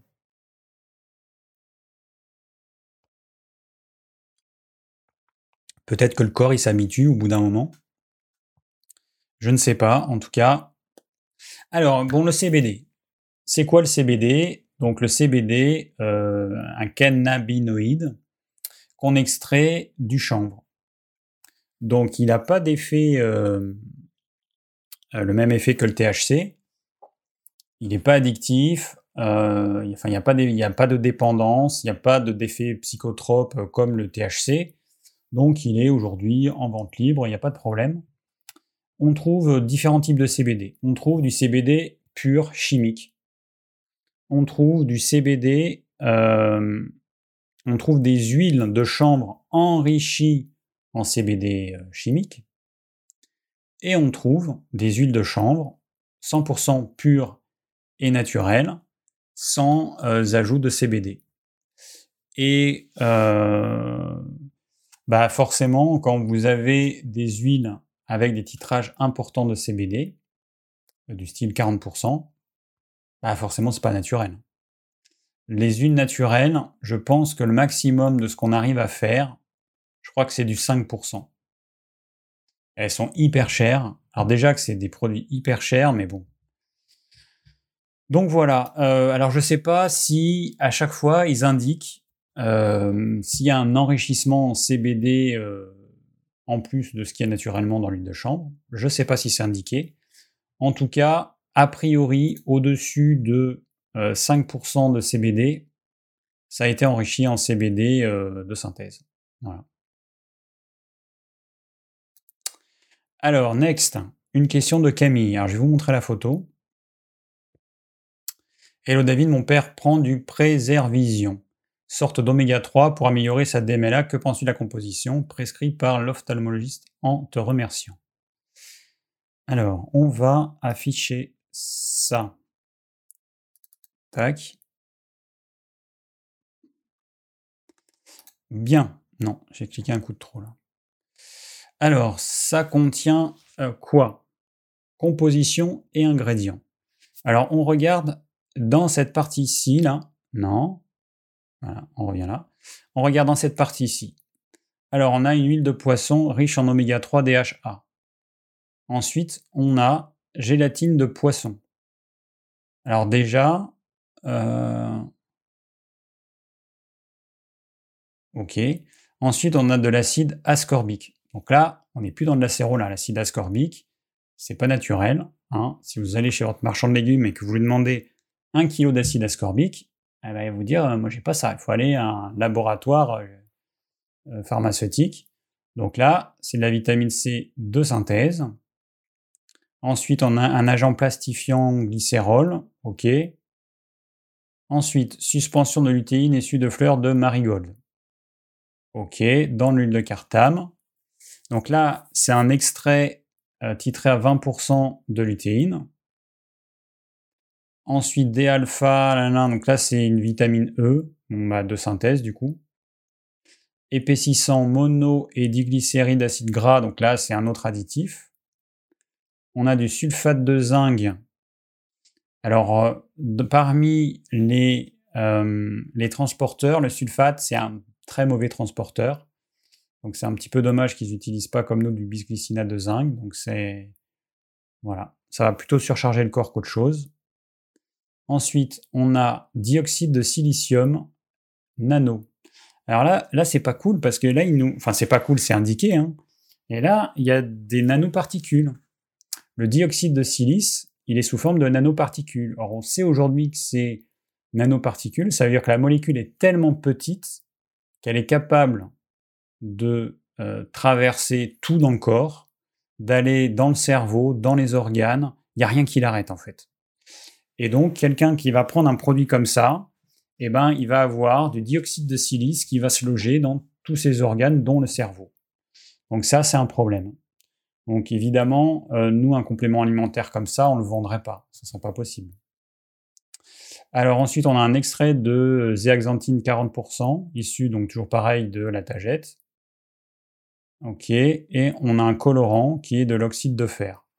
Bon, alors après, c'est vrai que bon, les médecins, les ophtalmos, bon, eux, le côté naturel, ils s'en fichent. Là, il y a des additifs, des colorants, des choses qui servent à rien en fait. Hein. Euh, bon, pour moi, c'est pas un bon produit. Donc ça, c'est c'est un mélange, euh, donc une huile riche en oméga 3 de type DHA, de la lutéine, ah mais mince, lutéine et euh, zéaxanthine et du zinc. Bon, euh, voilà, c'est pas pour moi c'est pas un bon produit. Alors deux capsules, donc deux capsules contiennent euh, DHA 360 mg. Alors là, oui c'est ça. Alors deux capsules, vous voyez que ça fait à peu près 1015 mg d'huile. Donc nous, c'est des capsules, notre oméga 3 800, c'est 1000. Voilà, on est à peu près sur le même niveau. Et ces deux capsules, alors attends, huile de poisson, acide gras oméga 3, dont DHA. Donc dans ces deux capsules, il y a 600 mg d'oméga 3. Nous, on, est à 800. Et il y a 360 mg de DHA. Et nous, on est à 300. Euh, voilà, donc eux, ils ont choisi, alors dans les huiles riches en oméga 3, on a la possibilité de choisir la quantité de PA, la quantité de DHA, plus de PA, plus de DHA. Donc on pourrait avoir plusieurs huiles riches en oméga 3. Euh, pour l'instant, en tout cas, on n'en a qu'une. Hein. on a des quantités euh, en EPA et DHA qui sont assez proches, sachant que le corps, il va fabriquer du DHA à partir de l'EPA. Donc euh, voilà. Bon, la vitamine E de synthèse, donc ok. La vitamine C de synthèse, ok. Le zinc. Alors vous voyez, là en fait, il y a autant de zinc que dans notre zinc fort. Autant de zinc éléments que dans notre zinc fort.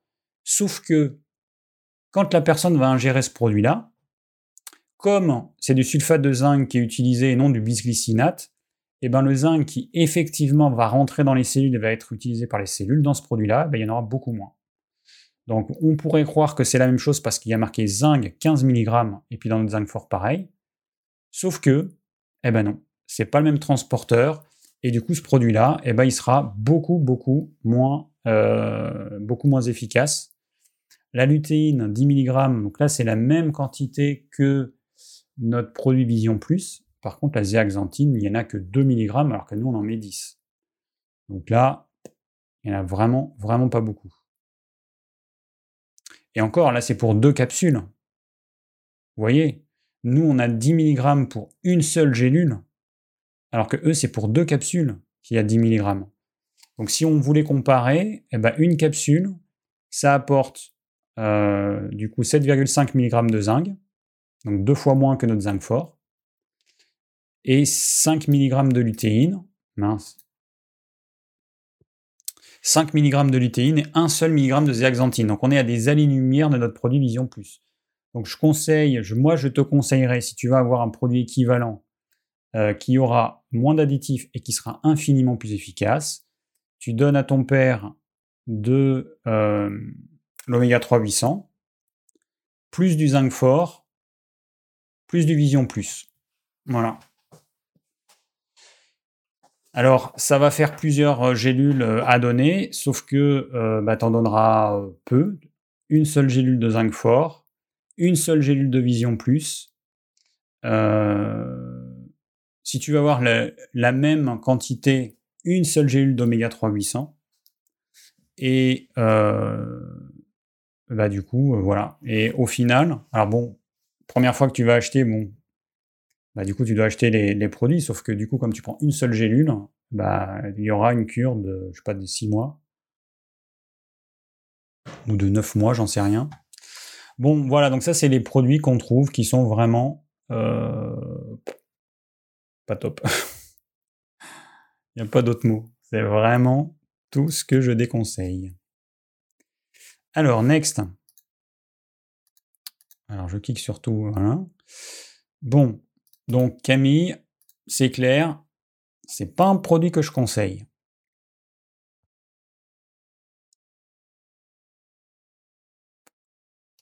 Alors, enregistrer l'image sous. Alors, hop, je regarde juste le... Bah, je te vois pas, toi Ah oui. Alors, autre produit. Donc, je vais vous afficher déjà la question. Ok. Deuxième question pour ma maman qui prend du calcidose, compo en pièce jointe, entre remerciant. Ok. Alors le calcidose, euh, paf, paf. Non, faut que je fasse ça. Calcidose, alors, est un médicament présenté en sachet dose et contenant du calcium. Ok. C'est du carbonate de calcium. Alors le carbonate de calcium, bon, c'est une forme euh, pure. En fait, le carbonate de calcium, c'est de la craie. Et euh, il y a une forme plus naturelle et plus sympa qui est le, le lithotame, qui est une algue calcique qui contient majoritairement du carbonate de calcium, mais pas que. Et donc c'est beaucoup plus euh, intéressant de passer par du lithotame que de passer par de la craie. Je pense que si on vous disait que c'était de la craie, personne n'en prendrait. Bon, mais en fait, c'est ça. Alors, on rajoute du sucre, on rajoute un arôme d'agrumes, un arôme agrume. Alors, vous voyez, il y a marqué arôme agrume. Il n'y a pas marqué arôme naturel d'agrumes. Donc, ça veut dire que c'est un arôme chimique. Ou pas. ah bah si. oui, d'accord. L'arôme agrume est composé d'huile essentielle d'orange, de citron, de mandarine. Donc là, on est content. D'extrait naturel de vanille, de vanilline. Ah, alors l'extrait naturel de vanille, c'est naturel. Vanilline, c'est chimique. Et tout le reste, c'est du chimique. Chimique, chimique, chimique, chimique, chimique, chimique. Maltodextrine du sucre. Voilà. Donc, euh, bon. En gros, pour vous faire avaler cette craie, on vous rajoute du sucre et un arôme chimique. Voilà si je résume ça. Voilà. Donc moi, je conseille plutôt du lithotame. Euh, je pense que à choisir, je préfère consommer une algue plutôt que de la craie.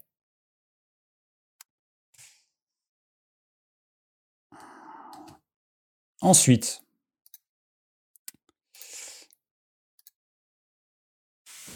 hop. Alors qu'avons-nous? Flames donc il y a le CCD qui a mal été euh, pris en compte, je vois. Alors les compléments alimentaires doivent être pris en cure au repas. Si on saute des repas, on saute également la prise des compléments alimentaires, donc efficacité moindre. Question, on peut les prendre hors repas. Merci pour la réponse. Alors on peut les prendre en dehors des repas. Euh, on les prend au repas, premièrement parce que c'est un bon moyen de ne pas les oublier. Hein. Euh, on mange, quand on prend un repas, on mange, et le complément alimentaire, c'est quelque chose qu'on avale. Donc prendre au début, au milieu ou à la fin, euh, voilà, c'est un moyen de ne pas oublier. Alors on peut les prendre en dehors des repas, hein, sans problème. Bon, il y a certains compléments alimentaires, euh, alors ça n'a rien à voir avec les médicaments. Il y a certains médicaments, vous êtes obligé de les prendre au repas, sinon par exemple vous allez avoir des brûlures d'estomac. Donc il faut que ce soit dilué par le bol alimentaire pour que le médicament n'agresse pas votre estomac. Donc complément alimentaire, sauf exception, on n'a pas ce problème-là. Donc on peut les prendre en dehors des repas. Voilà. Pas de problème, si tu veux avoir une cure régulière, tu peux. Euh, pour les personnes qui pratiquent le jeûne intermittent, un complément alimentaire, c'est considéré comme un aliment. Donc ça va être considéré par le corps comme une petite prise d'aliment. Donc ce que je conseille, eh ben, tout simplement, c'est d'étaler si sur une journée, on conseille 6 gélules par jour euh, aux trois repas principaux. Et eh ben, vous allez faire, vous, deux repas que vous prenez. Donc, au lieu de prendre 2, 2 et 2, donc petit déjeuner, repas de midi, repas du soir, et eh ben, vous allez prendre à vos deux repas principaux 3 gélules, tout simplement. C'est aussi simple que ça. Autre question, une question d'Isabelle. Je vous rappelle, hein, si vous voulez poser des questions, c'est dans le, lien qu'il y a sous la description de la vidéo. Donc du coup, je regarde très rapidement euh, ce qui se dit. Alors, j'ai Franz Button. Bon, donc tu me dis, excuse-moi, j'ai pas réussi à prononcer ton pseudo. Dans mes gélules d'oméga 3, il y a comme ingrédient non médicinal des tocophérols naturels. Qu'est-ce que c'est? Ben, En fait, tocophérol, c'est le nom pour vitamine E. Donc c'est équivalent tocopherol naturel à vitamine E naturelle. Et donc c'est un, euh, c'est utilisé, c'est un antioxydant pour euh, les corps gras. Je t'en prie Gabriel, qui me dit merci d'avoir montré ma photo. C'est surtout que j'avais pas euh, fait attention que c'était pas dans le thème et que c'était bon. Mais tu vois, euh, voilà, c'est une erreur, mais c'est pas grave. Alors, il y a quelqu'un, BA, qui me dit chez moi, il y a des coupures de son. Bon, euh, j'ai aussi des coupures de son. Ah, alors ça peut venir de moi. je vois que mon micro il marche. Peut-être la qualité de la connexion internet est peut-être pas bonne parce qu'il pleut et nous on passe par une connexion 4G. Bon. L'avantage, c'est que dans le podcast, il n'y aura pas ce problème-là, puisque c'est euh, l'audio de la vidéo qui, est pris. Mais là, euh, bon, c'est chiant, mais je suis désolé. Je suis désolé. Euh, je regarde juste un truc. Bon, il y a YouTube qui me dit que la connexion est bonne. De mon côté, je peux rien faire de plus. C'est pas un problème du micro. Non, je sais pas. Alors on va rester comme ça, de toute façon je touche à rien. Euh, bon, je peux rien faire de plus. Alors, next. Alors, euh, après un jeûne, est-ce que tu conseilles de prendre des probiotiques? Et si oui, lesquels? Sinon, quels aliments favorisés pour une bonne flore intestinale? Par avance, merci. Alors, Isabelle, quand tu prends un probiotique, euh, les effets sont aléatoires. Donc, le problème des probiotiques, c'est que là, on joue à l'apprenti sorcier. Il y a des centaines, des, des centaines, des centaines de souches différentes. On va choisir de prendre telle souche, plus telle autre, plus telle autre, et puis on va donner ça aux mêmes personnes. Tout le monde va prendre ça. On n'a pas vérifié avant si euh, on avait besoin de ces souches-là ou pas. Donc ça, c'est le problème. Donc l'efficacité d'un probiotique, c'est incertain. Chez certains, c'est très bénéfique. Chez d'autres, ça fait rien du tout. Et chez d'autres, ça va complètement les dérégler. Donc, c'est pour ça que je ne conseille pas les probiotiques. Parce qu'on ne peut pas savoir, en fait. Aujourd'hui, on ne peut pas savoir si un probiotique vous fera du bien ou pas. Et dans certains cas, ça va complètement vous dérégler. Ensuite, on s'est rendu compte que quand on fait une cure de probiotiques à quelqu'un et que ça lui fait du bien, quand la personne arrête, eh ben, les effets disparaissent et la flore revient telle qu'elle était avant.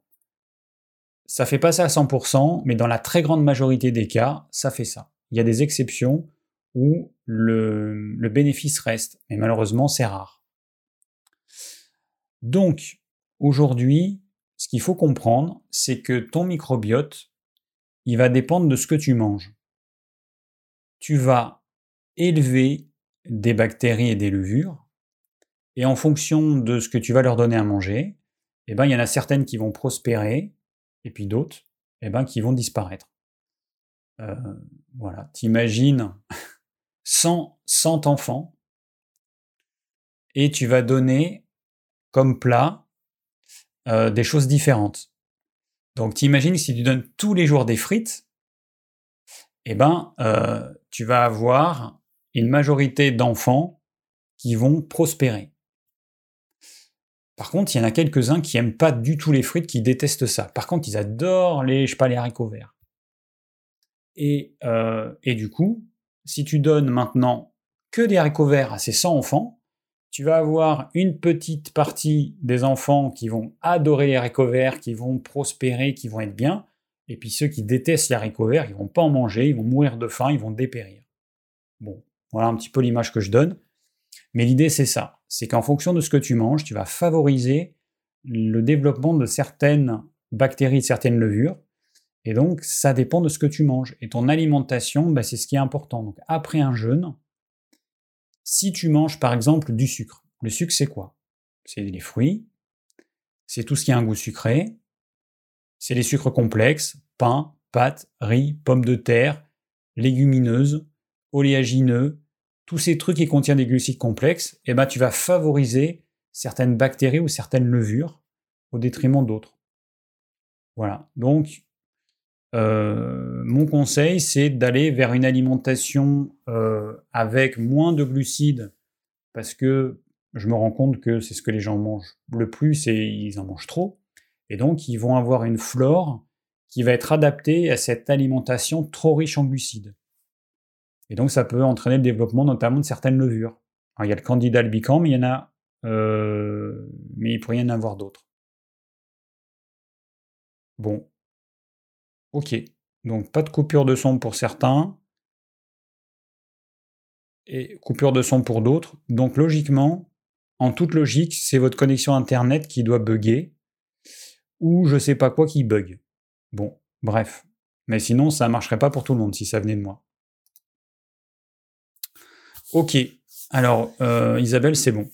Ensuite, question d'Anne Virginie. Alors, euh, je suis peut-être hors sujet. Combien de temps peut-on conserver la vitamine D en flacon, notamment celle que je t'ai achetée? Si cette dernière a une odeur désagréable, est-ce mauvais signe? Alors, c'est une huile. Comme toutes les huiles, moi, je conseille de la conserver au frigo. Pourquoi? Parce que les huiles, elles sont sensibles à deux choses la lumière et la chaleur. il y a une troisième chose, c'est l'oxydation. Mais bon, a priori, on laisse pas le flacon ouvert, donc on ferme le flacon. Donc, premièrement, conserver. Alors au frigo, tu peux conserver un an sans problème. Par contre, ce qui peut arriver, c'est que l'huile, au niveau du goutte à goutte, elle s'oxyde. Quand tu fais, quand tu fais couler l'huile, tu vas en avoir toujours une sur le, le goutte à goutte. Et si tu sens, tu vas sentir de l'huile oxydée. Dans le flacon, l'huile, elle est probablement pas oxydée, à moins que tu l'aies gardé euh, ton flacon à l'extérieur, à la lumière et à les températures élevées comme on a eu cet été. Mais il est fort possible que l'huile soit oxydée au niveau du capuchon, mais pas à l'intérieur. Donc du coup, tu peux la consommer. Donc il faudrait ouvrir et sentir l'intérieur pour voir si c'est l'intérieur ou pas. Mais sinon, au frigo, euh, un an sans problème. Le frigo, ce qui est bien, c'est qu'il bloque la lumière. Hein. A priori, la lumière est éteinte quand la porte est fermée. Et puis, il n'y a pas la lumière du jour. Et puis, bah, il fait 5 degrés. Donc, du coup, le processus de dégradation de l'huile, il est hyper ralenti. C'est beaucoup plus ralenti qu'à 20, 25 ou 30 degrés. Que pensez-vous du complément alimentaire Trésor de vie? Ben écoute, je ne sais pas ce que c'est, trésor de vie. Trésor de vie, Sylvie, je ne sais pas ce que c'est. Alors je vais regarder de ce pas. Trésor de vie. Je tape Gélule parce que sinon ils me mettent n'importe quoi. Ah, Vital Plus. Bon, alors Vital Plus, ils sont pas réputés pour faire du naturel. Hein. Euh, alors, Vital Plus. Alors, ok. Alors, on va regarder ça ensemble. Euh, donc là, pour voir ça, il faut que je mette euh, ça et, et ben voilà, on y est. Ok, alors, composition pour un comprimé. Vitamine C, donc acide ascorbique, vitamine C chimique. Bisglycinate. Alors, bon, il y a euh, le, le, bisglycinate de calcium ou de zinc, c'est pas naturel. C'est chimique. Voilà. Voilà. Mais il y a des choses qu'on peut trouver facilement euh, en version naturelle. C'est un peu dommage de passer par la vitamine C de synthèse alors qu'on a des versions naturelles. Là, pour certains minéraux, on n'a pas trop le choix. Alors, bisglycinate et citrate de calcium, très bien. Euh, rien à dire. La taurine, un acide aminé, ok. Le PABA, donc un autre acide aminé, bon, bon c'est pas naturel, mais ok bisglycinate, machin, ok, da, bon, vitamine E, qui n'est pas naturelle, mais bon, ça c'est pas trop gênant. Vitamine B3, c'est pas naturel. N-acétylcystéine, donc ça c'est le NAC. MSM, vitamine B5, bioflavonoïde d'orange, L, cystéine, un acide aminé, rutine, un autre, vitamine, euh, non, c'est la vitamine, je sais plus quoi. Bon, nanana, alors là, vous voyez, là, il y a marqué lutéine. Il n'y a pas marqué extrait. Donc là, c'est une lutéine de synthèse. Zéaxanthine de synthèse, lycopène de synthèse. C'est pas mal parce qu'on voit en fait la différence par rapport à des versions naturelles. euh, là, on a marqué bêta-carotène extrait de lin. Donc ça, c'est extrait d'un végétal qui contient du bêta-carotène. Par contre, lutéine et zéaxanthine, là, et lycopène, là, c'est du chimique. Voilà. Donc ça, c'est intéressant. Bon, après, on a des vitamines B qui sont pas naturelles. Euh, 4 foliques, donc ça, c'est une bonne source de vitamine B9. Bon. Et le sélénium, ok.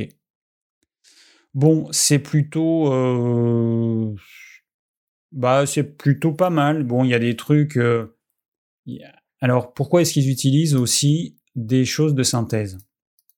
Eh bien, parce que pour avoir 1 mg de litéine en version naturelle, il faudrait 10 mg d'extrait.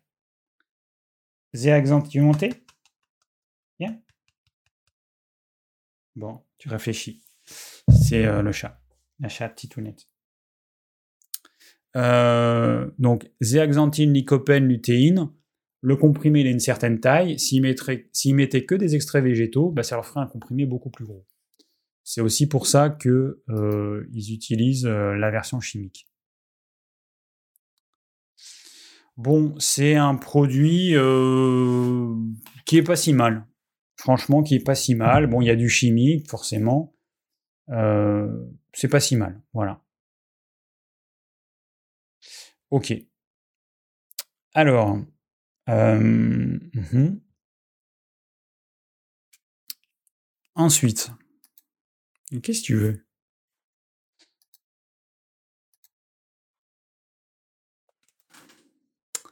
Autre question.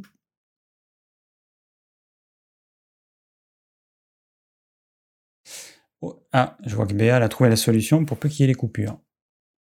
Alors, comment savoir si la spiruline ne provient pas de Chine ou d'Inde et si elle n'est pas alimentée par de l'eau polluée, non filtrée, souvent sans traçabilité concernant un... Euh, ben on peut pas. Voilà, on ne peut pas. Bon, alors la spiruline de Chine, ça représente euh, je sais pas, mais je crois que c'est 90% euh, du marché, déjà. Euh, la spiruline d'Inde, elle pose pas forcément de problème. Nous, on avait la spiruline bio euh, qui venait d'Inde et il faut pas oublier que c'est pour qu'elle se développe bien, il faut un climat chaud. Donc c'est tout à fait adapté. Mais voilà, on peut pas savoir, tout simplement. prendre plutôt bio, bah, du coup, ça permet d'éliminer certains risques. Mais euh, ouais, il y a des choses qu'on peut pas savoir. Bon, tu viens ou quoi? Viens. Ah ben voilà. Regarde, dis bonjour. Bonjour. Vous entendez, ça ronronne sec. Hein. Euh, alors, autre question. Excuse-moi, euh, ça me gêne un peu, non? Est-ce que l'on peut ouvrir les gélules pour ne pas consommer l'enveloppe, à part le cas où il s'agit de gélules gastro-résistantes, ou bien y a-t-il des substances pour lesquelles c'est déconseillé? Vous pouvez ouvrir toutes les gélules si elles ne sont pas gastro-résistantes, il n'y a aucun problème là-dessus. Euh, vous pouvez ingérer la poudre, vous ouvrez, voilà. Les capsules d'huile, hein, il y a des personnes qui nous disent euh, les capsules d'oméga 3, alors bon, c'est quand même psychologique parce que n'importe qui peut avaler ça. Et je pense que la plupart des gens, quand ils mangent des pâtes ou de la viande, ils, mastiquent deux coups, ils avalent des bouts d'aliments beaucoup plus gros, plus gros que les capsules. Mais, euh, mais bon, voilà, c'est psychologique. Donc les capsules d'huile, vous pouvez les croquer aussi. Vous les insalivez un petit peu, elles vont se ramollir. La gélatine, elle va se ramollir et vous allez pouvoir les croquer très facilement. Et pour les enfants, c'est pareil. Si la capsule est trop grosse, on peut la ramollir et ensuite on la coupe, on la perce. Ok, donc là, Annie, ça, c'est bon. Alors, euh, ensuite, euh, Elodie. Alors, je vais enregistrer ton image. Tac. Euh, bon, toi, il va falloir que tu descendes, Titounette, parce que tu es trop en demande de câlin et je vais pas arriver à me concentrer. Va dormir. Câlin tout à l'heure. Alors ensuite, on va regarder ceci. Pas que j'appuie. J'ai mal mis mon logo, je sais plus si c'est activé ou pas. Voilà. Alors, concentré de bouillon d'os de bœuf. Ingrédients os de bœuf 70%, eau, sel, provenant de cultures biologiques contrôlées. Bon. Voilà, donc là, c'est assez simple comme composition. Donc, tant mieux. Et euh, la question, c'était. C'était. On y arrive.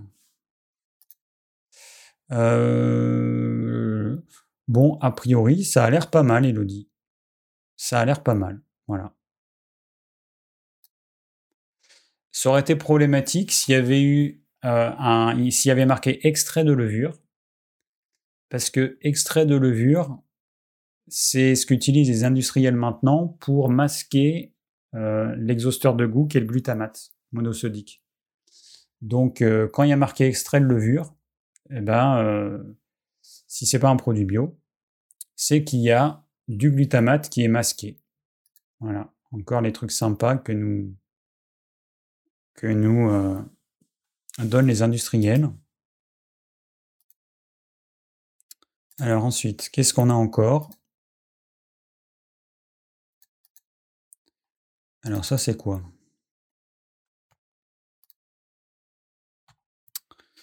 Ensuite, nous avons ceci. Alors attends, ça j'avais prévu. Je m'enlève quelques instants. Alors non, 300 gouttes à 500 unités 1.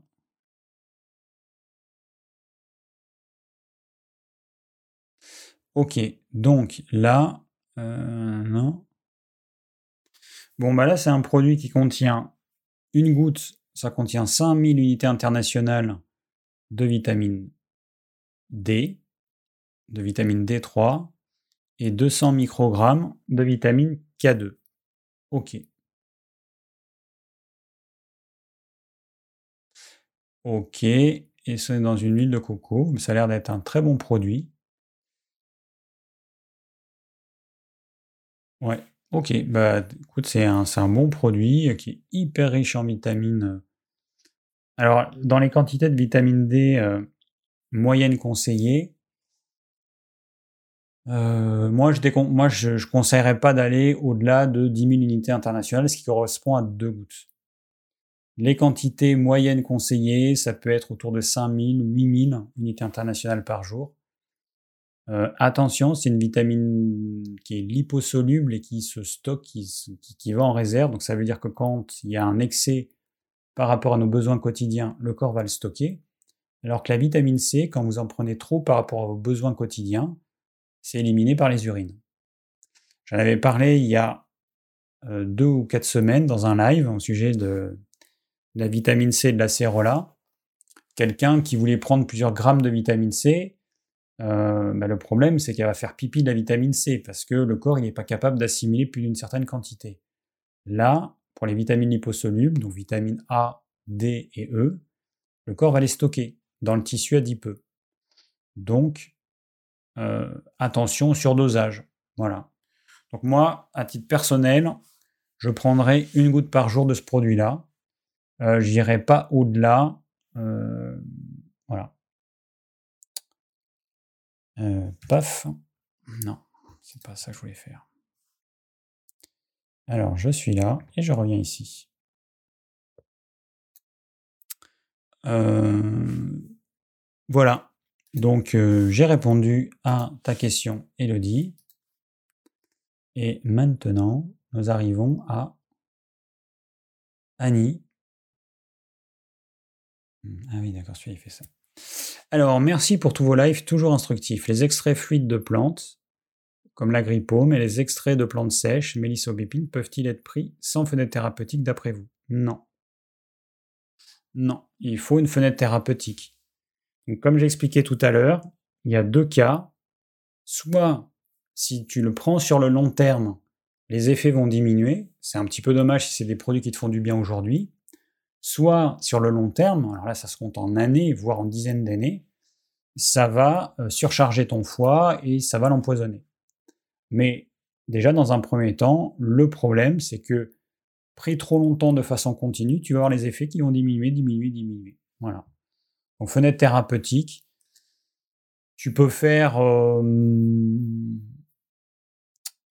soit tu alternes les produits, et là, tu n'as pas de problème. C'est-à-dire que, comme j'en ai, parlé tout à l'heure avec l'exemple de l'arpagophytum et euh, du boswellia, soit tu fais une cure euh, enfin une cure d'agripaume, une cure de mélisse, une cure d'aubépine, ou alors tu, en prends deux et puis euh, pendant ta fenêtre thérapeutique tu en prends un autre. Tu as cette possibilité, enfin pendant la fenêtre thérapeutique des deux, je veux dire. Soit tu prends les trois et puis tu fais une pause d'au moins une semaine. Voilà. Donc une pause. Alors bon, il n'y a pas de science exacte, hein, mais en gros, euh, tous les deux mois de cure, il faut que tu fasses minimum une semaine de pause. Je dis minimum parce que dans certains cas, euh, bah, il y a des gens, ils font une semaine, et puis ils se rendent compte au bout d'une semaine que finalement, ils n'ont pas besoin du produit. Ils font deux semaines, pas besoin du produit. Trois semaines, hmm, là, il commence à y avoir les effets, les douleurs, les insomnies, les trucs qui reviennent. Du coup, bah, moi, je conseille d'attendre le plus longtemps possible c'est un petit peu dommage de, de prendre un produit si votre corps n'en a pas besoin. Voilà. Alors ensuite, euh, Elodie, autre question pour cette solution. Non, Alors, le euh, machin, on va voir ce que c'est. Donc le Lugol, je ne sais pas ce que c'est, le Lugol. Alors, le Lugol, il est où? Non, c'est pas dans ce sens-là. Hop. C'est ça. Alors, je ne sais pas ce que c'est, donc on va découvrir ça ensemble. Je ne sais pas du tout ce que c'est, ce truc. je dis ce truc, c'est pas péjoratif, hein, ce, complément alimentaire. Alors, euh, à base de iodure de potassium, d'iode. Il ne s'agit pas d'un médicament. Alors, donc c'est de l'iode, si j'ai bien compris. Ok, c'est de l'iode. Voilà. Euh, bah, le iodure de potassium, donc c'est une version synthétique, hein, c'est ce qui est utilisé dans les comprimés. Donc moi j'habite pas très loin d'une centrale nucléaire, à moins de 20 km, et donc on a euh, des comprimés qu'on est allé chercher en pharmacie. On a reçu un petit papier de l'État. Euh, voilà, donc il y a ça, iode de potassium à moins de 10% et de l'iode. 99. Bon, je sais pas pourquoi tu prends ça, euh, mais bon, c'est le diode, quoi. Je saurais pas quoi en dire. Non, ça, je. C'est. C'est diode, a priori, euh, pourquoi pas, hein, euh, si tu as besoin de diode pour saturer ta thyroïde, enfin, je sais pas. Je sais pas pour quelle utilisation, donc c'est pour ça que c'est pas évident, du coup, de donner un avis complet. Et puis, et puis, bon, on va bientôt finir. Hein. Il me reste encore un truc, là, je vois. Alors, hop. Donc ça, c'est quoi? Alors oui, donc ça, c'est du... Euh, donc on va finir encore avec Elodie. Euh, alors attends, bon, donc elle, me demande mon avis. Euh, attends, il faut que je fasse ça. Bougez pas. Je vais quand même... Ah voilà. Euh, je sais plus. C'est bon. Voilà. Si jamais il reste encore un peu de temps pour traiter cette question, que pensez-vous de ce citrate de magnésium en poudre? Donc citrate de magnésium, euh, donc c'est pas naturel. Donc euh, bon. Il n'y a pas différentes qualités. Enfin, il n'y a pas différentes qualités. C'est du citrate de magnésium pur. Euh, alors attendez, parce que là je suis un peu. Euh, voilà. Ok. Ça, c'est bon. Alors, euh, magnésium, citrate. Ah si, donc. alors bon. Donc c'est d'origine naturelle. Alors ça, c'est aussi un truc. je vais vous en parler rapidement. Donc d'origine naturelle, donc effectivement, c'est issu de fermentation Et ensuite, on va concentrer, on va concentrer le produit de façon à avoir du citrate de magnésium, qui à la fin est un produit chimiquement pur. Hein, ils nous disent pur à 98%. Est-ce qu'on peut considérer pour autant que c'est un produit naturel? Bon, c'est le problème, il est là. Et ça, ça existe avec la vitamine C. Donc, l'acide ascorbique peut être euh, fabriqué à partir de maïs, par exemple, de, de différents végétaux, euh, tout un tas de réactions chimiques, de fermentation, de réactions chimiques, de purification, et, j'en passe. Et au final, on se retrouve avec un produit chimiquement pur. Est-ce qu'on peut considérer que c'est naturel parce que, à l'origine, ça venait d'un quelque chose de végétal, donc quelque chose de naturel? Ben moi, je ne considère pas que c'est naturel. Donc ça, c'est plus marketing. Pour moi, ça, donc il y a marqué origine naturelle, euh, c'est, ça, c'est chimique en fait. Le citrate de magnésium, c'est un produit chimique, d'autant plus qu'il est pur à 98%. C'est du chimique. C'est pas parce que, par exemple, le, je vous rappelle quand même que le pétrole, c'est quelque chose de naturel. Le pétrole, hein, c'est euh, toutes les matières qui ont été enfouies pendant des dizaines de millions d'années, qui sont, enfin, toutes les matières végétales qui ont été enfouies, qui sont transformées en pétrole sous la grande pression euh, qui est exercée Bon, à l'origine, c'est naturel le pétrole. Euh, sauf qu'on en fait du plastique. Et le plastique, à l'origine, du coup, c'est naturel. vous voyez, ça n'a pas trop de sens en fait. Euh, donc, pour moi, euh, l'acide alascorbique, c'est pas naturel, même si c'est issu d'un végétal, parce que les procédés de, de, fabrication et puis de purification font que c'est un produit chimiquement pur. Donc là, citrate de magnésium, pareil même combat. C'est pas du tout quelque chose de naturel. C'est plus euh, pour euh, rassurer les gens, mais, mais non, c'est pas naturel. Voilà. Bon, et eh ben, euh, je croyais que j'avais fini. Les dernières petites pour la route. Et après, j'arrête. Peut-on prendre les compléments le matin plutôt que le soir? Oui. On donne des conseils on va dire idéaux. Euh, des fois, c'est même pas indispensable. Bon, par exemple, nous, on conseille, moi je conseille les compléments, les, oméga 3 le soir.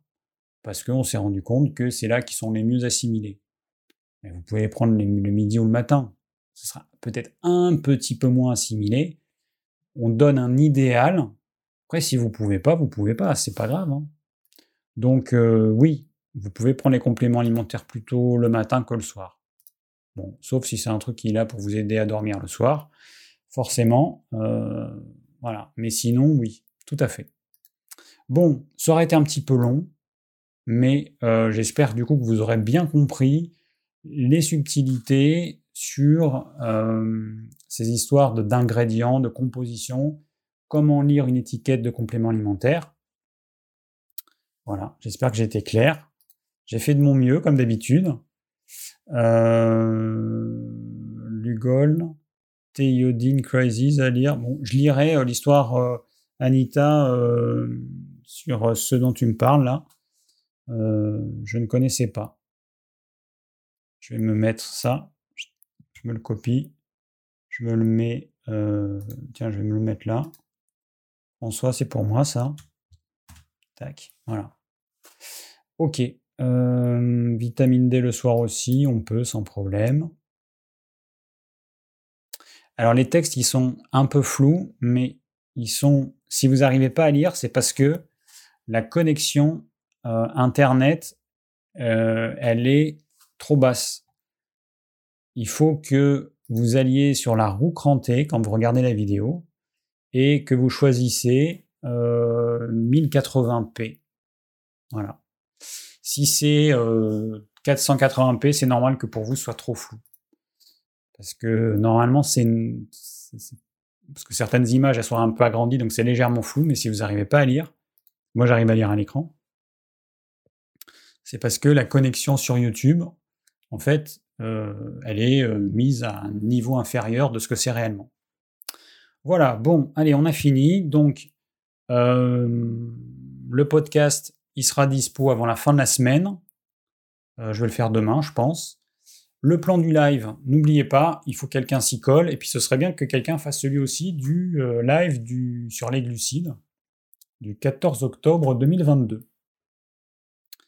dans deux semaines. Je ne sais pas encore euh, ce que je vais faire comme live. Je vais regarder parmi tous les thèmes euh, que j'ai. Ce sera la surprise. En tout cas, je vous souhaite euh, bah, une belle soirée. et puis, bah, je vous dis à dans, dans deux semaines. Allez, ciao